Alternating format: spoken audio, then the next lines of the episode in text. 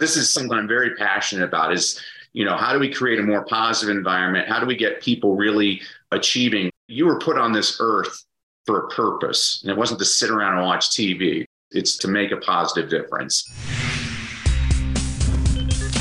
I am Shonte Jovan Taylor, and you are having coffee with the neuroscientist.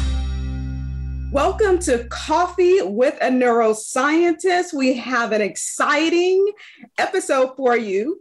We are here with our speaker from Los Angeles, California, Dr. Danny Brassell. He has served as an educational advisor to students ranging from preschoolers to rocket scientists. That's cool. While he has held numerous titles and worked with leaders from a variety of fields and disciplines, Danny has always considered himself first and foremost a teacher. I love that. But he's also affectionately known as the Jim Carrey with a PhD, probably because of his humor, I would guess. I'm looking forward to laughing today, Danny. Welcome. That's a big bar to set there, Shonte. But thank you so much for having me. I really appreciate it. And thanks so much for spreading joy in the world. We need a lot more of your positivity. I do my best. yeah, I actually been kind of stalking you as you travel around the globe, and you have this big mission to make sure that the next generation and current generations are loving reading again if they lost it, and to make sure that education is equitable and there's equality in this spectrum of learning to read and developing the love of reading and having access right to reading. So we need people at each stage in our generation to keep that on top of mind. Everyone has to work on this journey. But before we get into the meat of this Coffee with the neuroscientist danny are you a tea person or a coffee person or what kind of what you drinking today? Definitely coffee, black coffee. That's what I drink. oh, you're one of those. my my son and my husband, they both drink it black. I need a little bit of cream, just a, a smidget. well, a couple of years ago, I was getting migraines, Shonte, and I went to my doctor and she asked, Well, do you drink much coffee? And I said, one or two pots a day. And she's like, You idiot, that's what's causing the migraines. And I didn't realize I don't drink coffee for caffeine. I'm naturally energetic. I get up at four in the morning anyway. Uh, I just drink it because it's something to do and gets me thinking. So I had to switch to decaf. But yeah, I'm just a uh, plain black. I mean, I'd rather put some hazelnut creamer in, but it's just adding unnecessary calories. So I hear you on that. I hear you on that. I drink for the caffeine my brain still responds to caffeine mm-hmm. and for the ritual of it, right? Just to ease into my day. I don't know about yeah. the two cups though, Danny. I agree with your doctor on that one. Everybody needs something. exactly. so, Danny, why don't you share with us what is your mission in the world? Thank you for that, Shonte. So I'm on a mission to bring joy back into education and the workplace. And so I do that in four different ways. First of all, I speak all around the world primarily to schools trying to convince teachers and principals not to quit because we're losing too many good educators. Secondly, I have the world's top reading engagement program, which trains parents in just a couple of months how to get their kids to read more, read better, and most importantly, to love reading. Third, I train entrepreneurs, business executives, anybody who's trying to craft a powerful message that convinces their audience to take the next step, whether that's to purchase their product or to donate to their cause or to really just invest in their idea.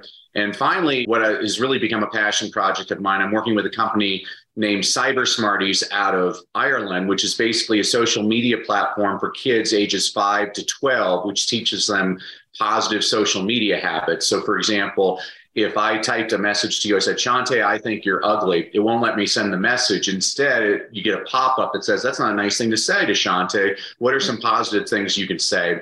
And it mm-hmm. frustrates kids so much that it slows them down that within just a few days, the kids stop sending negative messages. And this program's basically eliminated cyberbullying in Ireland. Now we're in India, we're in UAE, we're in Turkey, we're in New Zealand, and I'm now basically the American representative trying to bring the program into America, but we have a whole bunch of bureaucracy in America that kind of prevents that. I'm just not interested in politics. I'm interested in results and really helping people. Everybody has their differences, which I think is great. I think everybody should have their differences, but we can be nice to one another and kinder to one another and learn to disagree without being disagreeable. So that's a very long answer to a very short question, Shonte. I apologize. oh, no need to apologize. I loved it all. I appreciate it all. I know whoever's listening connects with everything you were saying. And I just want to say, bless you for trying to bring that cyber smart technology to America, where obviously it's needed probably the most.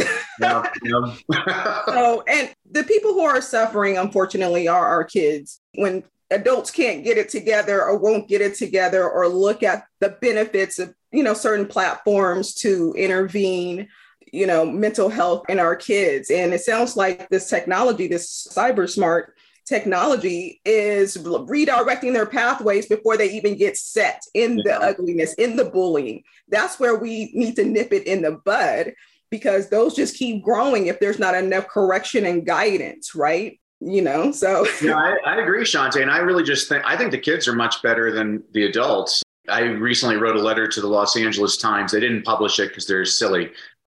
But basically, there was an article and it was accusing the president and Congress of behaving like children.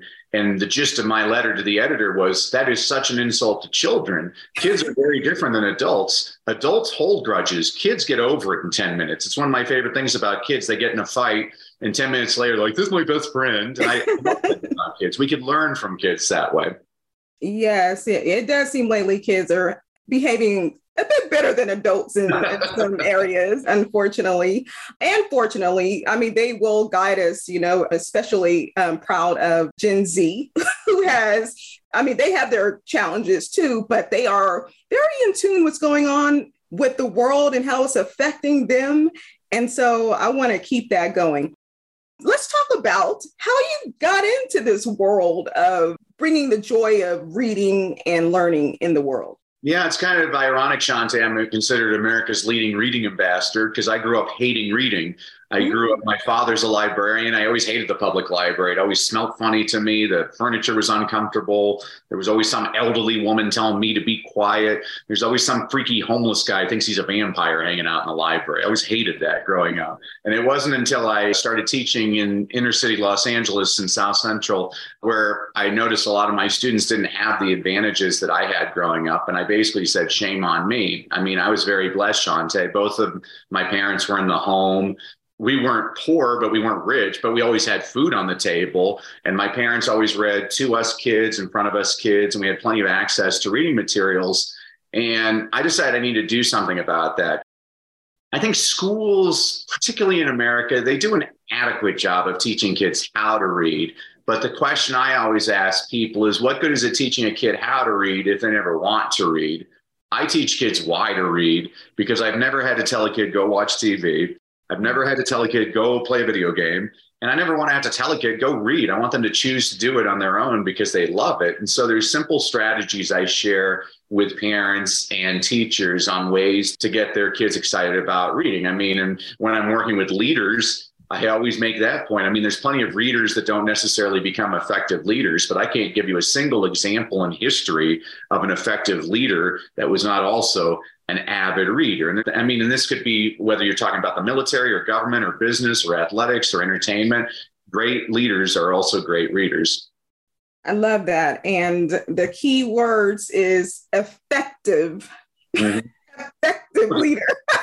it's the truth. I mean, you know, there's plenty of people that can rise to power, but you know, I was having an interview yesterday with an Australian TV station. They were asking me, well, what does reading do for you? I'm like, well, it gives you a passport to the world. I mean, a lot of my students in Compton may have never left Compton, but if they have a library card, they can read about, well, what's it like in Nigeria? What's it like in India? What's it like in China? I mean, I really think that's the the biggest struggle I see in society is people just don't understand one another because they're not exposed to one another. If you're exposed to people, I, I, mean, I've spoken in the most conservative and liberal parts on the planet.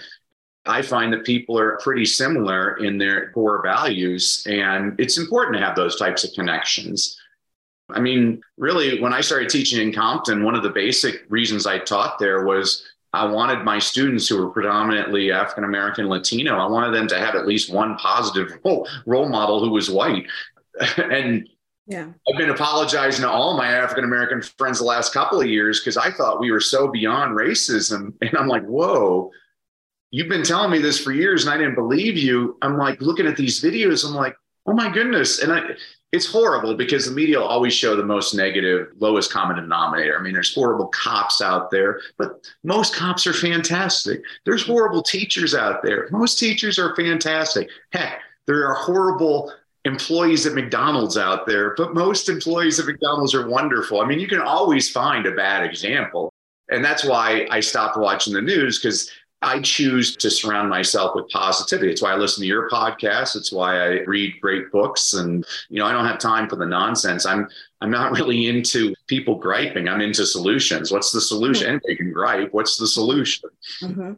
Yeah, I love having these types of conversations because it lets people know that everybody is still on this journey and you may think you have moved through a certain part of the journey you know effectively you're like okay next lesson but then you know things happen and there's another level you can go in your consciousness and your awareness and your mission and you may need to pivot in you know your mission a bit to include what that next lesson needs to look like. So I appreciate you sharing that. I did not know about you teaching in the inner city. I actually taught biology in East LA. Ah, nice. High school, Lincoln High School. Lincoln, nice. Yes.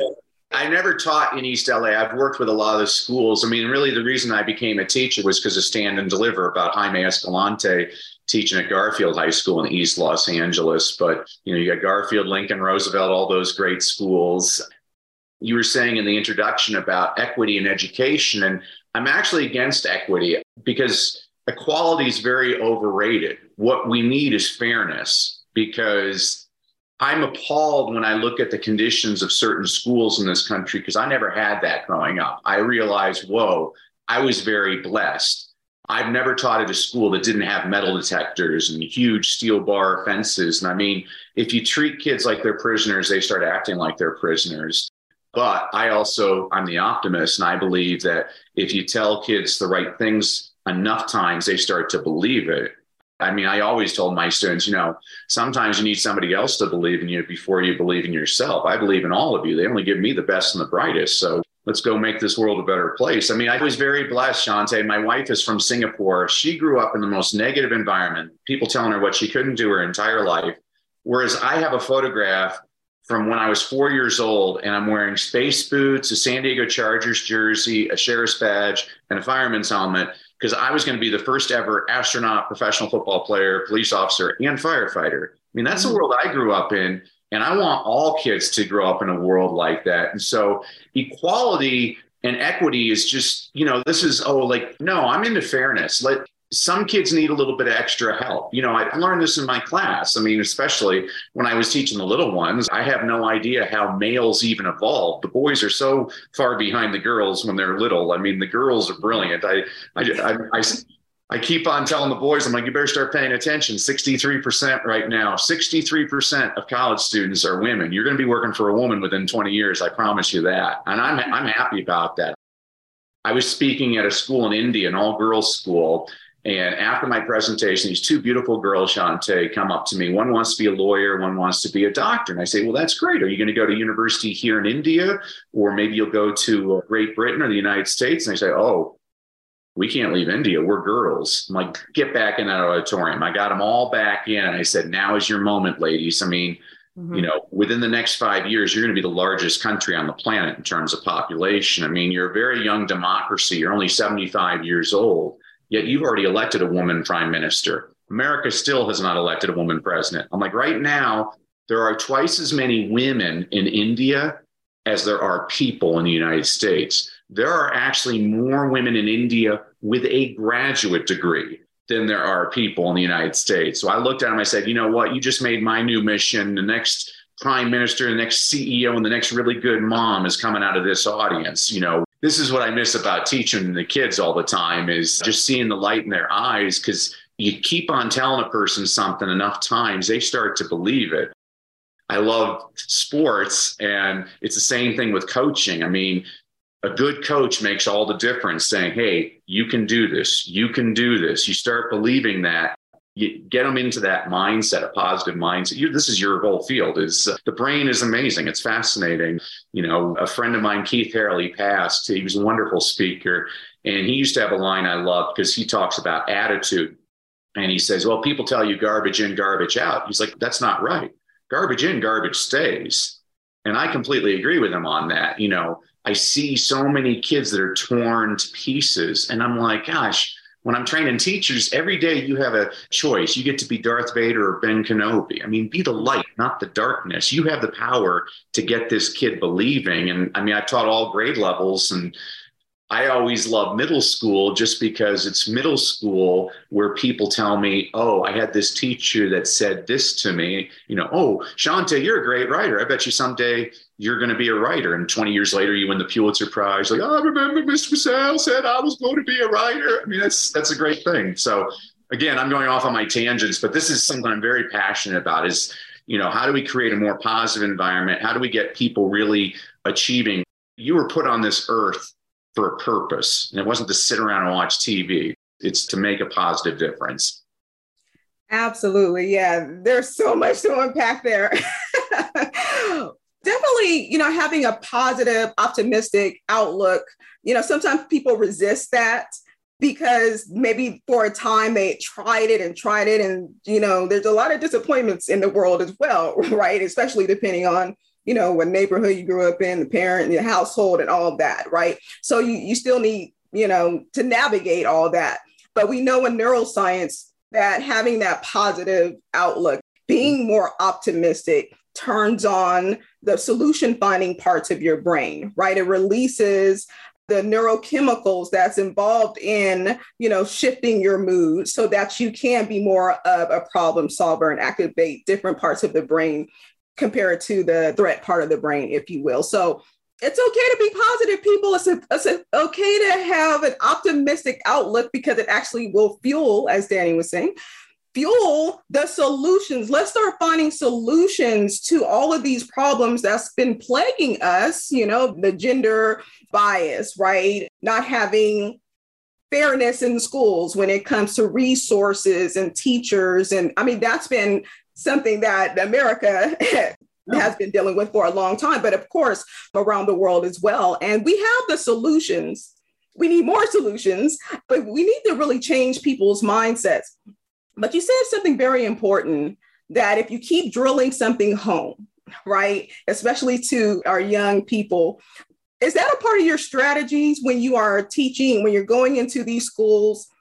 or even when you were teaching, what was your kind of like your process to make sure you drilled it home? Time cures everything. I mean, you know, some kids get it immediately. Some kids it takes them till April, but where there's a will, there's a way. I just, I read every day. I was gifted this wonderful book, this 40 day prayer challenge by Pastor Mark Batterson. And he has a line in there that I love.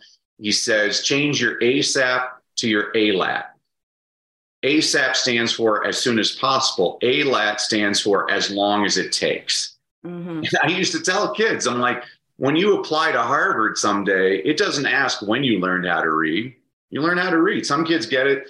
You know, you always have that parent that loves to brag that their four year old is already composing symphonies. I'm like, well, yeah, my son, he's learned to pick his nose with two fingers at the same time, you know, but who can like I was just at an event, and one of the women who was speaking, she was introduced as Miss Ohio 1975 or something. And I'm like, oh my gosh, like, how sad is that? That you're still using an accomplishment from 50 years ago as your introduction. I mean, I always told my kids that look at the windshield, not the rear view mirror. The future's bright, man. Like, you should always be looking forward. And I tell that to kids everybody is different I always loved to use sports examples with the little boys. I'm like, you know, Michael Jordan, he got cut from his basketball team when he was a sophomore. You know, even when he was playing, you know, he wasn't like the greatest player in high school and he played at North Carolina. He was a good player at North Carolina. And you know what? He was drafted number three in the NBA draft. You know, people didn't realize this guy was going to become the greatest basketball player. I mean, he's an artist. during COVID, I watched that documentary, The Last Dance, on the Chicago Bulls. And every week I was so excited about it, Shonte, because I forgot how much I love to watch Michael Jordan. I mean, when they give it, and I'm a huge LeBron James fan, I just think he's the greatest. But if somebody were to ask me who's the greatest, it's not even a question. I mean, it's not a question. LeBron's great. LeBron's going to win. He's going to have every statistical thing, and it's amazing. I mean, he should be elevated just for taking Cleveland to the championship. That was an amazing feat in itself. He did it all on his own shoulders. But the criteria for me for the best also isn't just that you have all the stats. I mean, Tom Brady has all the stats. You can never take that away from him, but he's not the artist. I wouldn't pay to see him because when I watch a football game, I look at Patrick Mahomes and he does three things in a game that I didn't think was humanly possible. I'm like, it's artistry. Michael Jordan, everybody looks at his slam dunks, but it, when I watched that, The Last Dance, I'm like, oh my gosh, I forgot how much I just loved watching his layups or watching him take the last shot or just watching him get behind his team and and getting the best out of mediocre teammates but getting them to believe. I mean there's something to be said about that. And uh, those are the influences i want my kids seeing all the time is hey the ncaa basketball tournament i love. And you know jim valvano the coach for nc state back in 1983 their team was nothing but he got them believing. I mean he'd have a practice once a month where his team had to cut down the nets. So when they won the championship, and they laughed about it at first, but then the players started getting a little bit more serious about it because they started believing. And it's really amazing. You get enough of that. I mean, it, sometimes it happens overnight. That's great. Doesn't always happen overnight. I mean, greatest college basketball coach of all time was John Wooden, and people forget he coached at UCLA for 14 seasons before they won an NCAA championship. Then they won 10 and 12 years. I mean, nowadays they fire a coach after a single season. I'm like, did you even give the guy a chance? I mean, it's crazy. But you need that support system also is, hey, this might not happen overnight, but we're creating a whole system here. You know, you look at UConn winning the NCAA men's basketball tournament, mm-hmm. and their coach, Dan Hurley, he needs to be grateful because before him was Kevin Ollie, had created a great team. And before him was Jim Calhoun. And so you have this program in Storrs, Connecticut, this bastion of talent. No, absolutely not. I mean, he's in the middle of nowhere, but in the last 25 years, they've won five NCAA championships. And to me, that's just phenomenal. I love watching things like that is how did a person build something like that? this is why I love reading is I think it's essential. Every leader out there has to be looking at, well, what is it that this person did differently? I mean, we have extraordinary people on this planet. I mean, when I read Long Walk to Freedom by Nelson Mandela, if people haven't read that book, you've got to read that book. I'm like, oh my gosh. I mean, this guy was imprisoned for 27 years for a right that's fundamental in the United States. He criticized his government. They kept him in prison for 27 years. Mm-hmm. And when he came out, this guy could have been bitter and resentful. And I don't know what happened, but this guy's wisdom and understanding of human psychology. I mean, he created the Truth and Reconciliation Committee. This was official government policy of South Africa. So any white that had murdered anybody in apartheid they were asked to go in front of the Truth and Reconciliation Committee. And as long as they publicly acknowledged that they had murdered somebody in front of the family and apologized to the family, they were forgiven. This was the government policy. I'm like, if there's one person I would have loved to have met while I was alive, it was Nelson Mandela. I'm like, where did this guy come from?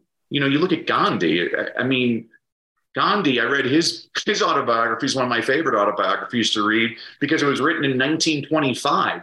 20 years before he had liberated India. Where did he come from? You look at Abraham Lincoln. Abraham Lincoln was a total failure his entire life, if you judge based on his results. One failure after another. And this guy becomes president of the United States. And I mean, Team of Rivals by Doris Kearns Goodwin is one of the greatest presidential books I've ever read. This is a true event in American history. Abraham Lincoln took all of his political rivals and made them his cabinet and this is not an exaggeration, it would be the mm-hmm. equivalent of President Biden naming Donald Trump his Secretary of State. This is what Lincoln did. And all these guys hated Lincoln's guts. And by the time he was assassinated, they were all inconsolable. They're like, we've lost the greatest leader. My favorite political quote of all time comes from Lincoln. He says, I know the best way to defeat my enemies. I shall make them my friends. Mm. Who thinks like that? That's why I'm reading. I'm like, where did this person come from?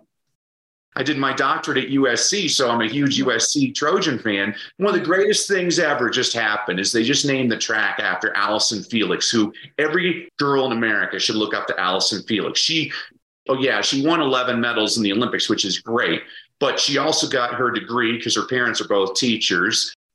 She's very well spoken. When she was pregnant, Nike decided to drop her from their shoes. And so, what does Allyson do? She starts her own shoe company, which is now blossoming and doing better than Nike. I'm like, that is the greatest.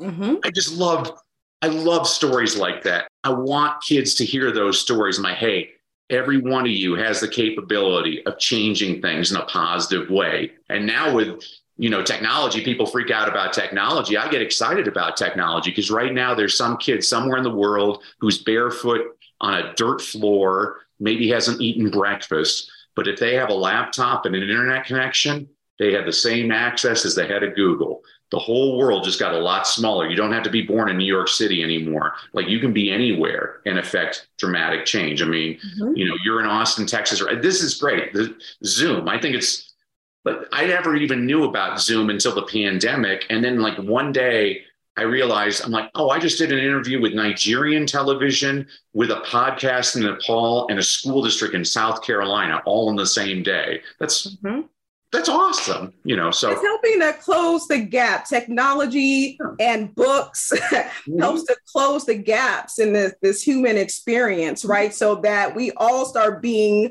one in group instead of all these out groups right yeah. that is the cause of so much tension sometimes so it sounds like you are getting kids especially kids excited about reading and maybe you tell them just like you were sharing with all of us sharing these stories that you've read and what you've gleaned from them. And so they could get excited because a lot of times we only see the win, we only see the success, we don't see the journey. We don't see how they navigated their psychology or their situations or reframed things or who had came into their lives, even if it was for a brief moment that shifted them or kept them going, right? And so when they're able to read those stories, they can see themselves in the, those stories. They can be hopeful, they can be optimistic, right? And so I think reading is so powerful and just, you know, you sharing how they can enjoy the journey and want to read. it's the same thing I teach executives when we're crafting their presentations. I'm like, people remember stories. Don't tell them facts. Facts, facts go over people's heads. Uh, it was President Reagan was the first president who, at his State of the Union address, rather than say we need health care in America, he's given his speech. He's like, uh, "Oh, there's Joe Thompson up in the gallery. Stand up, Joe!" And everybody applauds Joe. And they're like, Joe works at the GM plant in Louisville, Kentucky, and he got injured on the job and he didn't have insurance and it's costing his family $1,800 in medical bills and he can't pay them and they're going to lose their house. And so what he did is he just took the problem, he put a face on the problem. It was Stalin who said a million people dead is a statistic. One person dead is a tragedy. He's absolutely right. How do you create those stories? I mean, when I was a middle school teacher in Watts, I was the only teacher in my school that didn't have any single none of my students were ever tardy. It's because I always started off my class. I'd read a Paul Harvey story. I grew up listening to Paul Harvey on the radio. He he died a couple of years ago at the age of 325 years old, but he'd come on every day at 12, 15. I'd listen to him. He's like, I'm Paul Harvey with the rest of the story. And he'd tell you this five minute story, and you're just sitting there trying to guess who's he talking about, what's the company or whatever. But Shonte, when I read those stories, well, a lot of his stories were about like Sears Roebuck. Well, kids today don't know what Sears Roebuck is. And so mm-hmm. the last book I wrote, which is called Leadership Begins with Motivation, this was like an updated version, an homage to Paul Harvey with mm-hmm. quick little stories for the kids about more modern things. May I share one with you right now, Shonte? Yes, please. Okay, so here's a quick one.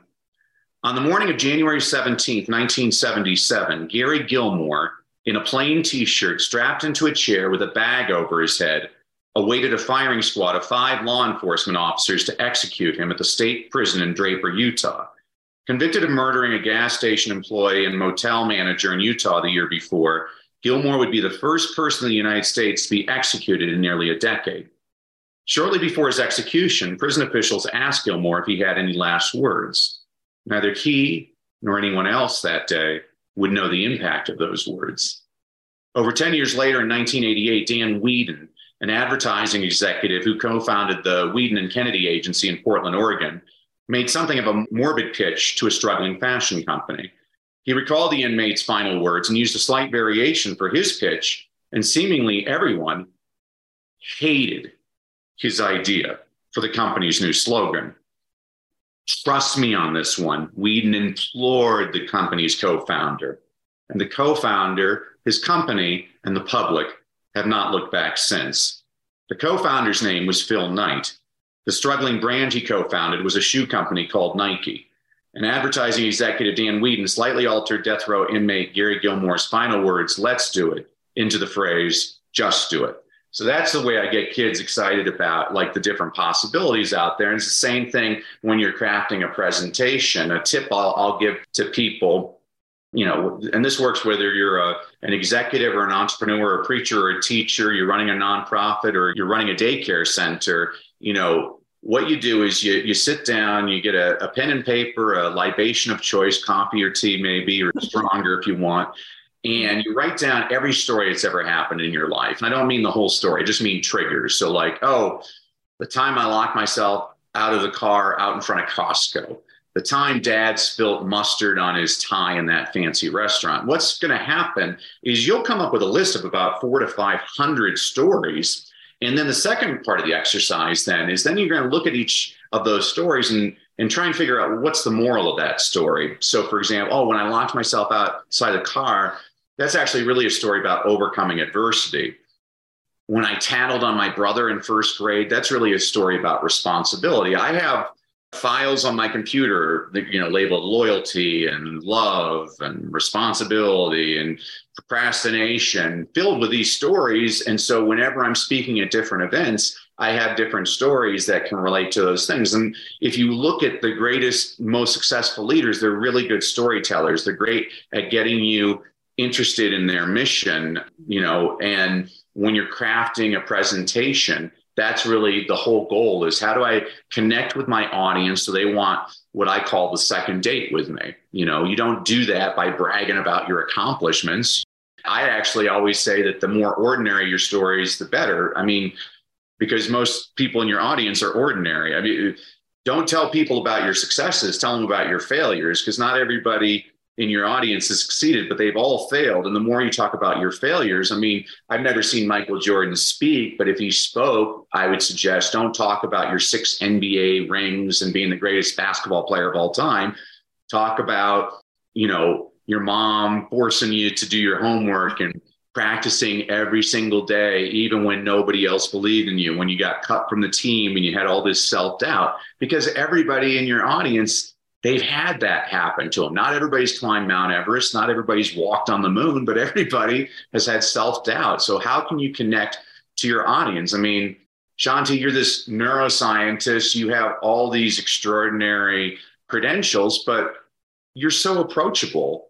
You know, that's what makes you so great. Like, I like you immediately. I don't think I'd like you as much if you're like, well, I'm Dr. Shonte. You know, I had a coach, he coached me for three years before he even found out I was a PhD. He's like, hmm. why didn't you tell me? I'm like, well, I know it. I don't need to brag about it to anybody. You know, it's a That's truth. so interesting you say that because when I started the journey about 10 years ago, moving from the clinical realm to positive neuroscience and hmm. per- personal and professional development. I was just like that. Here's the brain, and here's the different parts of the brain. And I didn't like me. I sounded boring.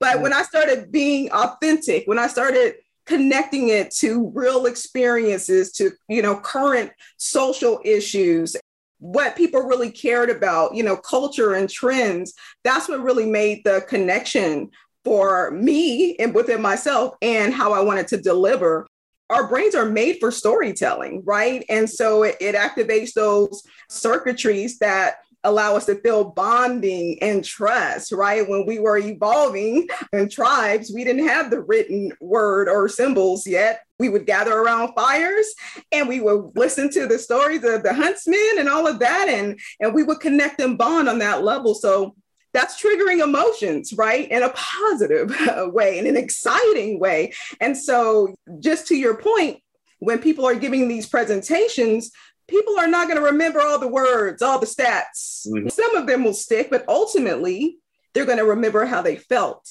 I've never had a person who was in my audience six months later come up to me and say, Oh, Danny, you know what I loved about your presentation was that one PowerPoint slide that had 18 bullet points that you couldn't read because the font was so small. I mean, mm-hmm. I've never heard that, but people remember jokes. People remember stories. People remember whenever I get them up and moving and interacting with one another. Another tip I give people, I'm like, if you want to be a good speaker, there's two things you have to do. You have to do the work, you have to speak, and you have to watch lots of speakers. I mean, I watch at least 10 speakers a day. I'm watching televangelists, comedians, politicians, TED Talks. Oh, wow. I'll watch them in front of international audiences, American audiences, all women, all men, you know, minorities, you know, police unions. A trick I use is I watch a lot of award shows because when the person wins the Grammy or the Emmy or the Oscar, they only usually have about 45 seconds to give a speech. And I want to see if they can give a good speech. Now, most people, they don't. They're like, huh, thank you, God. Thank you, Academy. Thank you. You know, and it's just silly. But there was a guy a couple of years ago at the Academy Awards, a British guy. So he won the Academy Award for Best Film Editing. So all of Hollywood's elites in the audience, and it's film editing. So they don't really care. This isn't an important person. This isn't a celebrity. And so I think the guy's name was Joe Walker, who's British. And he gets up there and he's like, and here's how he starts his speech. He's like, a lot of people don't know this, but when phrased properly, the term Academy Award nominee can be used as an insult. Well, now he's got everybody's attention. People start laughing. And he's like, for example, yesterday I got in an argument with my 17 year old daughter, and she said, Well, Academy Award nominee Joe Walker. I mean, everybody is dying. I mean, I'm watching Zendaya wants to meet him, Sandra Bullock wants to meet him, Brad Pitt. That's the power of a really good story. He was able to connect with those people. They had no idea who he was. Within 20 seconds, he had connected with his audience. That is power. And that's what I'm always looking for in people when I'm looking at their presentations. You know, people often hire me to add humor to their presentations. I'm like, well, you don't have to be funny. You just need to get people to smile, you know. So I was working with a financial planner last week. And so I said, well, he's very kind of stoic. And I asked him, well, and he wanted humor in his talk. I said, what do you sell? He said, well, I sell 401ks.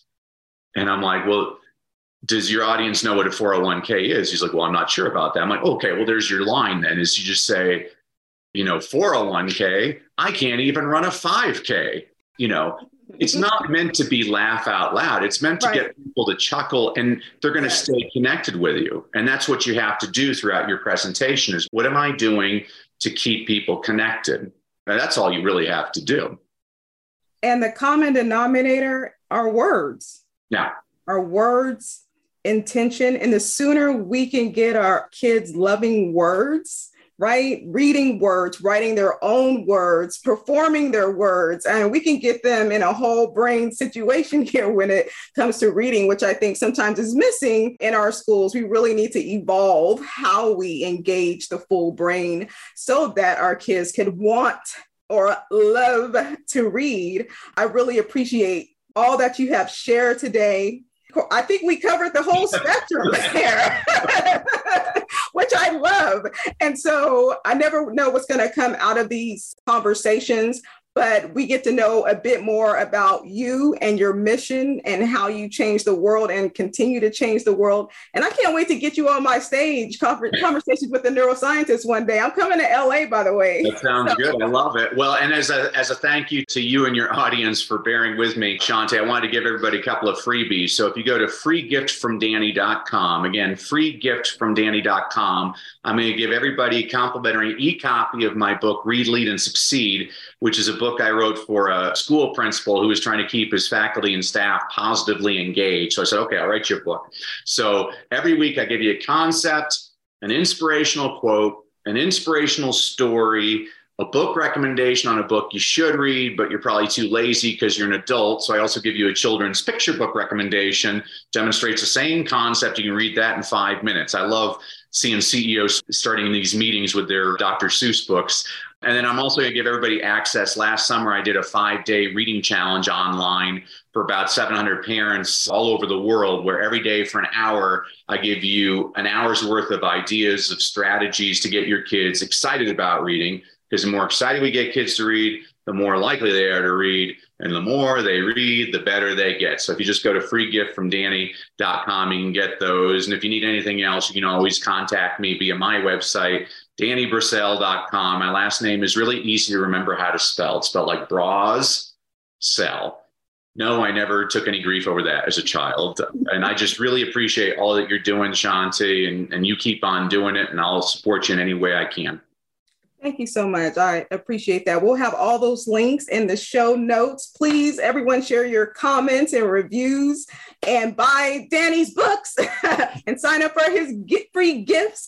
Can you share one tip that you shared last summer for parents to get their kids excited about reading? I'll often work with parents in the inner city and they'll claim they have nothing to read at home. I'm like, oh, actually, you do. President Bush Sr., over 30 years ago, signed a very important law in this country. It says every television set in America has to have closed captioning. So the first strategy I always share with parents is turn on the closed captioning on the TV. And parents look at me and say, well, wait a second. If the show is in English and the subtitles are in English, what good does that do? I'm like, well, that's a fair point. Now, let me make a point have you ever watched a show with subtitles and not looked at the subtitles? It's actually very difficult to do. You would know this. Your brain is very directed towards that text. And there's actually research to support this. And if you look at reading scores around the world, the more kids watch TV, the lower their reading scores are in every single country on the planet, except for one. The country where the kids have the highest reading scores, they also watch the most TV in the world. It's Finland. And people always ask me, well, how can that be, Danny? I'm like, well, because Finland makes really bad TV shows. And so what they have to do is they import all these old American sitcoms like Gilligan's Island, Good Times, uh, Welcome Back, Kotter. And they have to subtitle them all the time. The kids are constantly reading. And so that's the easiest strategy any parent can implement right now is just turn on the closed captioning on the television set. I, I just have a feeling that TV's here to stay. I'll give you one more strategy I use with my own three kids. Ever since they were little, I set a rule because I think TV's here to stay. You can turn on the TV, but the price of admission is you have to bring me something to read. So when the kids were little, they'd bring me picture books and we'd read picture books before they could turn on the television. Now they're all teenagers. And so they'll bring me like their iPad and we'll read some silly article on the iPad. But that's what you're trying to do, and you know this as well with brain research, is when you're trying to develop habits, the easiest way to do that is what's called habit stacking, which means take a habit that you already have and add the new habit to that habit. So, like, one thing you can do is brush your teeth. And as you're brushing your teeth, have post its on your mirror of like inspirational messages if you want to start doing that.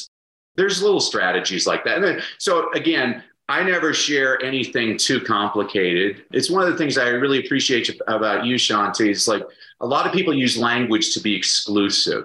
And I don't like that. I like to make things understandable to everybody. If you and I want to sit there and impress one another with our vernaculars, I'm not into that. You know, I used to be a journalist before I was a teacher. I like to put things in English so people understand them. So those are a couple of strategies. Nothing too difficult because people don't do difficult things. What you're trying to do is to create things that are sustainable. What are some daily exercises that you can implement that will be sustainable that you'll actually do? And I had to give lots of strategies because if I give 100 strategies, everybody's like, five of them are great. Well, the five are different for every single person. So that's why you give 100. yes. You know, the brain doesn't like to fix something that's not broke right?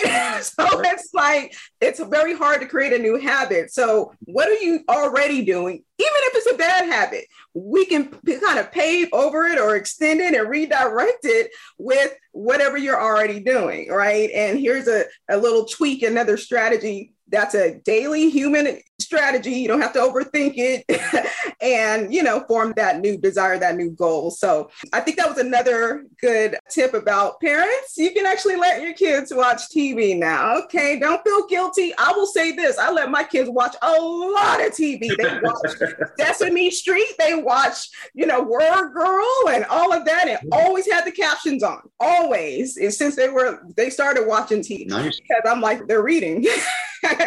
and so it's a way for parents to get a break too without feeling guilty, right? And so I think that we have to be like you use the word inclusive like our bandwidth is important as well as we're trying to navigate the complex world of parenthood. well, it's something I appreciate about you, Shonte. You're basically like a coach to me. I'm always getting coached by different people. This is why I think people need to really embrace diversity. And it's great that people are different. I mean, even in my men's Bible study, we can all read the same verse from the Bible and all of us have a different take on what it means. I always appreciate that insight I hired a, a dietary coach this year because I really wanted to, you know, I'm like, Danny, you're becoming a fat slob. Come on, like, let's get your act together. I've had all these bad habits I've accumulated over the years. And my doctor, he's wonderful, Shonte. He said, Danny, stop thinking about losing weight. Start thinking about gaining years. Ooh. Nobody ever put it to me that way. What a reframe. Yeah. Love and he said, he said, Danny, you can still have the bourbon.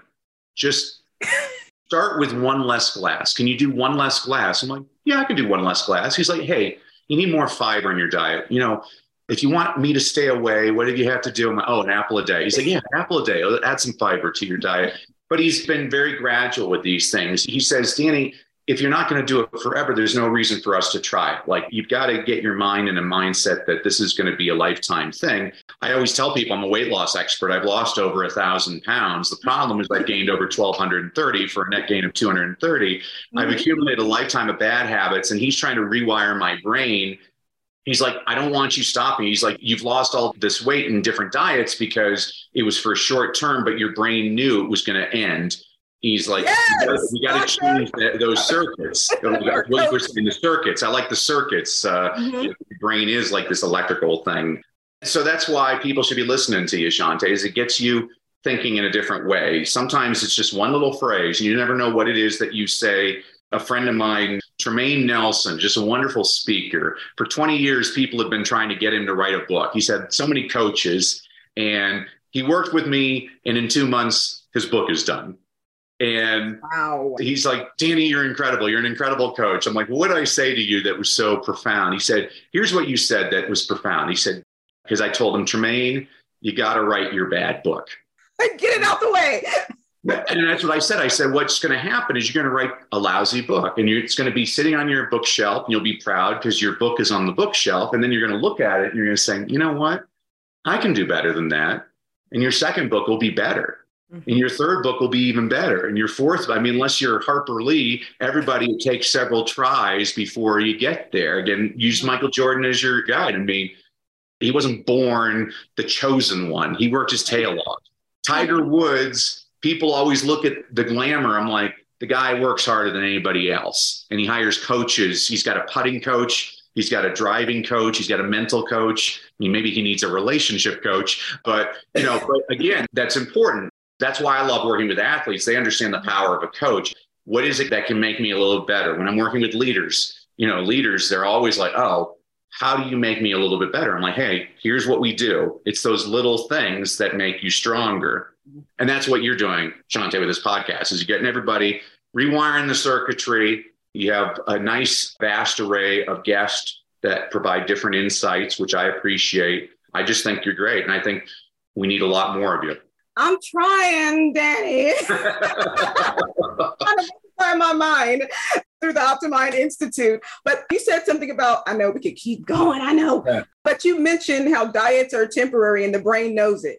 Mm-hmm. And it will work, you know, to meet that temporary goal and then default back to habits. But what yeah. I love about missions, and I'm going to wrap it up after this missions are not temporary, they can evolve the, the path to reach the mission could evolve and should evolve as we are always growing organically, you know, towards our higher human selves. My mission is to empower uh, 1 billion minds, right? I don't know how I'm going to do all that. I don't know necessarily all the paths, but I can keep going. And it's not just about me, but it includes me, right? And so it's fuel, it's my GPS system. And it's long lasting, it's not temporary. So our missions are going to be there as we continue to grow ourselves and keep closing gaps, but also heightening this human experience with our strengths and gifts. So thank you again for what you do. Thanks for all you do, Shonte, and change all those ifs to wins. You're definitely going to reach oh, win. win.